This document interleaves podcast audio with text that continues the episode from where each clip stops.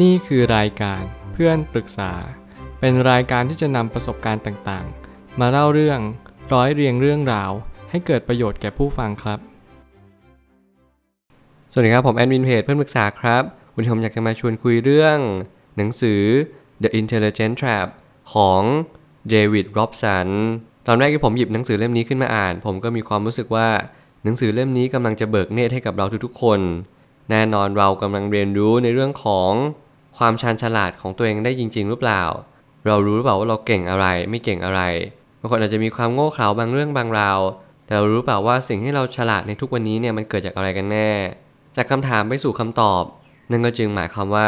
เราทุกคนมีเหตุผลในการมีชีวิตอยู่ที่ไม่เหมือนกัน บางคนไม่รู้ว่าตัวเองมีความฉลาดสักแค่ไหน เขาก็จึงคิดว่าเขาฉลาดแบบนั้น แต่จริงๆแล้วความฉลาด มันสามารถที่จะใช้เป็นมาตรวัดกับชีวิตได้หรือเปล่า มันหมายถึงว่าเราสามารถตัดสินใจอย่างเฉียบคม หรือว่าเด็ดขาดอย่างยิ่ง เหมือนมันคล้ายกับว่าเราเนี่ยเรียนรู้ว่าความฉลาดนี้มันไม่ได้หมายความว่า เรานี้ฉลาดหรือคนนั้นฉลาดแต่หมายถึงว่าเราตัดสินใจได้อย่างดีเยี่ยมมากกว่า ถ้าเกิดสมมุติเราทุกๆ คนมีความคิดว่าเราฉลาดกันหมด นั่นอาจจะหมายความว่าเราไม่ได้ฉลาดอย่างแท้จริง ความฉลาดที่แท้จริงอาจจะหมายถึงสิ่งที่เราเรียนรู้ณวันนี้หรือเปล่า ถ้าเรารู้วันนี้ให้มากที่สุด วันหนึ่งเราก็จะมีความรู้เพิ่มมากขึ้น พอเรามีความรู้เพิ่มมากขึ้น มันก็จะหมายความว่าเราสามารถที่จะต่อกรกับอุปสรรคมากมาย นี่หรือเปล่าที่เป็นความหมายแท้จริง ที่เราต้องเรียนรู้ทุกเมื่อเชื่อวัน ผมเลยตั้งคำถามขึ้นมาว่า กับดักของความชาญฉลาด ก็คือสิ่งที่เราคิดว่าเราเก่งอยู่แล้วจึงไม่จำเป็นต้องพัฒนาตนเองต่อไปก็ได้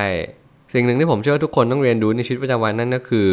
เราทำอย่างไรให้เรารู้ว่าเราฉลาดจริง ๆ คำถามนี้ต้องไปหาคำตอบกันอย่างมากมาย ก็เพียงเพราะว่าเรามีความคิดที่มักจะหลงตัวเองมากกว่ายอมรับตามความเป็นจริง เมื่อความเป็นจริงนี้กำลังสื่อสารในสิ่งที่ยอดเยี่ยมที่สุดนั่นก็คือ เรามีดวงตาไว้ทำอะไร เรามีตาเนื้อเรามีตาใน เรามีตาทุกอย่างเพื่อสิ่งใดกันแน่ ชีวิตนี้มาบ่งชี้ให้กับเรารับรู้ว่า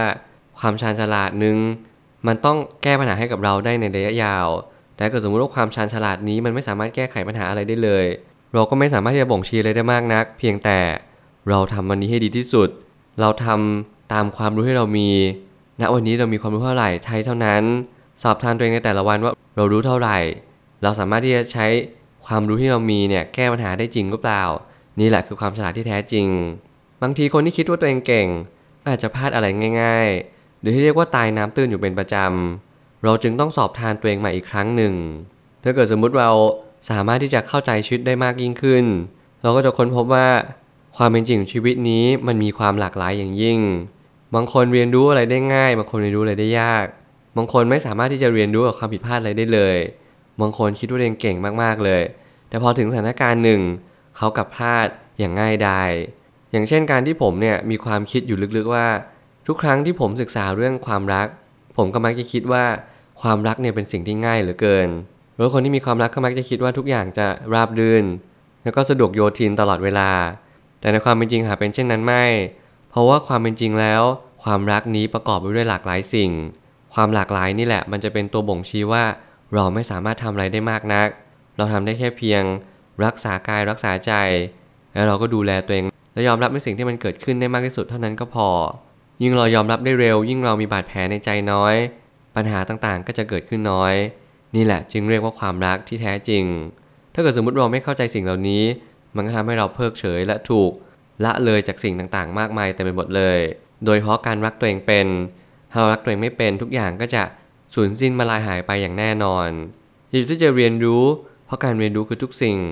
รวมไปถึงความอ่อนน้อมถ่อมตน ว่าเราก็มีสิ่งที่ไม่รู้อยู่บ้าง พลาดบ้าง ล้มเหลวบ้าง เป็นเรื่องธรรมดา ผมเชื่อว่ากับดักของความชันฉลาดอีกแง่มุมหนึ่งที่สำคัญก็คือ เรามักจะคิดว่าตัวเองฉลาด เท่านั้นไม่พอ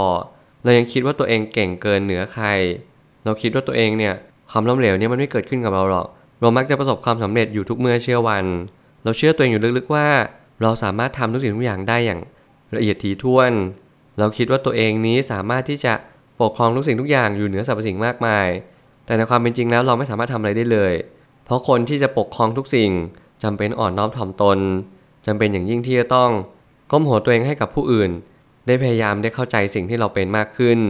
นี่แหละจึงเป็นเหตุผลที่ดีที่สุดที่ผมได้เคยเห็นมา เราจึงต้องเรียนรู้ว่าความล้มเหลว ไม่ใช่เรื่องที่แย่เลย แต่มันเป็นเรื่องที่ดีด้วยซ้ำมันทำให้เราเรียนรู้ว่าความล้มเหลวมันเป็นอย่างไร ความสำเร็จที่แท้จริง มันต้องเกิดจากความล้มเหลวหรือเปล่า แล้วความสำเร็จต่อไปอย่างอนาคต มันก็ต้องเกิดจากวันนี้หรือเปล่า ถ้าเราไม่สามารถรับรู้เลยได้เลย วันข้างหน้าหรืออนาคตเราก็จะไม่สามารถรับมืออะไรกับมันได้เลย ณ วันนี้เราจึงต้องเรียนรู้ให้มากเข้าไว้ และเราจะเป็นคนที่ไม่พ่ายกับกับดักความชันฉลาดที่เรามีต้องสังเกตว่าความสัมพันธ์ระหว่าง การเชื่อมโยงกับสาเหตุนั้นต่างกัน เพราะบางสิ่งเชื่อมโยงกันแต่ไม่ใช่สาเหตุ และบางสิ่งเป็นสาเหตุแต่ก็ไม่ได้เชื่อมโยงกัน ถ้าเรารับรู้ภาพของความเป็นจริง เราจะค้นพบว่าภาพทุกสิ่งทุกอย่างที่มันเกิดขึ้นณวันนี้ มีเหตุผลของมันอยู่ เรารับรู้หรือเปล่าว่าวันนี้คือวันอะไร ถ้าเราไม่สามารถรับรู้ได้เลย เราก็ไม่สามารถที่จะทำอะไรได้เลยเหมือนกันณวันนี้คือวันที่เรารับรู้ตามความเป็นจริงก็พอ ภาพทุกภาพมันเกิดขึ้นมาเพื่อบางสิ่งบางอย่างเสมอ เช่นถ้าเราล้มเหลวทำไมเราถึงต้องล้มเหลว มันมีบางสิ่งบางอย่างเกิดขึ้นแน่นอน ถ้าเกิดสมมติเราไม่เข้าใจสิ่งเหล่านี้ วันหนึ่งเราก็จะไม่เข้าใจอนาคตสื่อไปบางทีความชันฉลาดที่แท้จริงก็คือเรารู้ว่าเราไม่รู้อะไร แล้วเราก็จงหาความรู้ให้มากขึ้น ตามความสามารถที่เราพึงมี ไม่ใช่ว่าเราไปควานหาทุกสิ่งทุกอย่าง อยากจะพ้นทุกข์แต่ไม่รู้ว่าทุกข์อยู่ไหน อยากจะหาความสุข แต่ไม่รู้ว่าสุขนี้อยู่ที่ใจเราเองตั้งแต่แรก เราไม่รู้อะไรเลย เราก็เลยควานหาทุกสิ่งทุกอย่าง เพื่อให้ทุกสิ่งทุกอย่างมันดีขึ้น แต่ยังไงแล้วเราก็ต้องอย่าลืมที่จะศึกษาหาความรู้ ฟังในสิ่งที่ควรฟัง รับข้อมูลในสิ่งที่ควรรับนั่นแหละจะเป็นต้นต่อให้ดีที่สุดที่ทำให้เราได้รับรู้ว่า วันนี้เราควรทำอะไรมากที่สุดเท่านั้นพอ สุดท้ายนี้ เมื่อเราจำเป็นจะต้องสร้างรูปแบบการเรียนรู้ เราต้องล้มให้เป็นลุกให้ไว แถมเราต้องรู้ว่า ใครควรที่จะเป็นคนนำในกลุ่ม ที่เราจำเป็นต้องขับเคลื่อนไปด้วยกัน เมื่อความชันฉลาดมาถึงจุดที่เราต้องเลือกและตัดสินใจ ไม่ว่าคุณจะรู้ชัดหรือไม่รู้ชัด คุณก็ต้องตัดสินใจทำในสิ่งบางสิ่ง นั่นแหละจึงเป็นเหตุผลที่ดีที่สุด ความรู้ณวันนี้ไม่ใช่ความรู้ที่จำกัดจำแนก หรือว่าแจกสารให้กับทุกสิ่งทุกอย่างมันดีขึ้น